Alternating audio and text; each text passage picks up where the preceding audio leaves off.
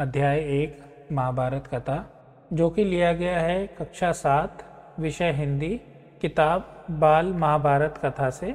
तो चलिए शुरू करते हैं। अध्याय एक, महाभारत कथा। महाभारत की कथा महर्षि पराशर के कीर्तिमान पुत्र वेदव्यास की देन है। व्यास जी ने महाभारत की यह कथा सबसे पहले अपने पुत्र सुखदेव को कंठस्थ कराई थी और बाद में अपने दूसरे शिष्यों को। मानव जाति में महाभारत की कथा का प्रसार महर्षि वैशम पायन के द्वारा हुआ। वैशम पायन व्यास जी के प्रमुख शिष्य थे।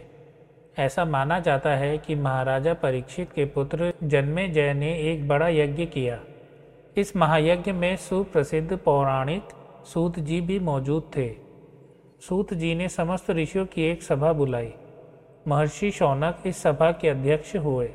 सूत जी ने ऋषियों की सभा में महाभारत की कथा प्रारंभ की। कि महाराजा शांतनु के बाद उनके पुत्र चित्रांगद हस्तिनापुर की गद्दी पर बैठे। उनकी अकाल मृत्यु हो जाने पर उनके भाई विचित्र वीर राजा हुए। उनके दो पुत्र हुए, धृतराष्ट्र और पांडु। बड़े बेटे धृतराष्ट्र जन्म से ही अंधे थे। इसलिए उस समय की नीति के अनुसार पांडु को गद्दी पर बैठाया गया। पांडु ने कई वर्षों तक राज्य किया। उनकी दो रानियाँ थीं। कुंती और माद्री। कुछ समय राज्य करने के बाद पांडु अपने किसी अपराध के प्रायश्चित के लिए तपस्या करने जंगल में गए। उनकी दोनों रानियाँ भी उनके साथ ही गईं। वनवास के समय कुंती और माद्री ने पाँच पांडवों को जन्म दिया। कुछ समय बाद पांडु की मृत्यु हो गई। पाँचों अनाथ बच्चों का वन के ऋषि मुनियों ने पालन पोषण किया और पढ़ाया लिखाया। जब युधिष्ठिर सोलह वर्ष के हुए तो ऋषियों ने पाँचों कुमारों को हस्तिनापुर ले जाकर पितामह भीष्म को सौंप दिया। पाँचों पांडव बुद्धि से तेज और शरीर से बली थे। उनकी प्रखर बुद्धि और मधुर स्वभाव ने सबको मोह लिया था। यह देखकर धृतराष्ट्र के पुत्र कौरव उनसे जलने लगे और उन्होंने पांडवों को तरह तरह से कष्ट पहुंचाना शुरू किया।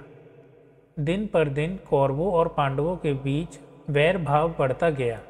अंत में पितामह भीष्म ने दोनों को किसी तरह समझाया और उनके बीच संधि कराई। भीष्म के आदेश अनुसार कुरु राज्य के दो हिस्से किए गए। कौरव हस्तिनापुर में ही राज करते रहे और पांडवों को एक अलग राज्य दे दिया गया, जो आगे चलकर इंद्रप्रस्थ के नाम से मशहूर हुआ। इस प्रकार कुछ दिन शांति रही। उन दिनों राजा लोगों में चौसर खेलने का आम रिवाज था। राज्य तक की बाजियाँ लगा दी जाती थीं। इस रिवाज के मुताबिक एक बार पांडवों और कौरवों ने चौपड़ खेला। कौरवों की तरफ़ से कुटिल शकुनी खेला। उसने युधिष्ठिर को हरा दिया। इसके फलस्वरूप पांडवों का राज्य छिन गया और उनको तेरह वर्ष का वनवास भोगना पड़ा। उसमें एक शर्त यह भी थी कि बारह वर्ष के वनवास के बाद एक वर्ष अज्ञातवास करना होगा।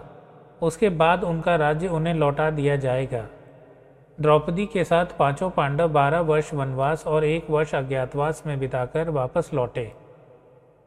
पर लालची दुर्योधन ने लिया हुआ राज्य वापस करने से इनकार कर दिया। अतः पांडवों को अपने राज्य के लिए लड़ना पड़ा। युद्ध में सारे कौरव मारे गए, तब पांडव उस विशाल साम्राज्य के स्वामी हुए। इसके बाद 36 वर्ष तक पांडवों ने राज्य किया और फिर अपने पोते परीक्षित को राज्य देकर द्रौपदी के साथ तपस्या करने हिमालय चले गए।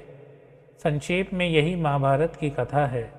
तो दोस्तों, हमारा अध्याय एक, महाभारत कथा, जो कि एक संक्षेप में दी गई थी महाभारत की पूरी कथा, वो हमने पढ़ लिया है। इसका अगला भाग हम नेक्स्ट वीडियो में पढ़ेंगे।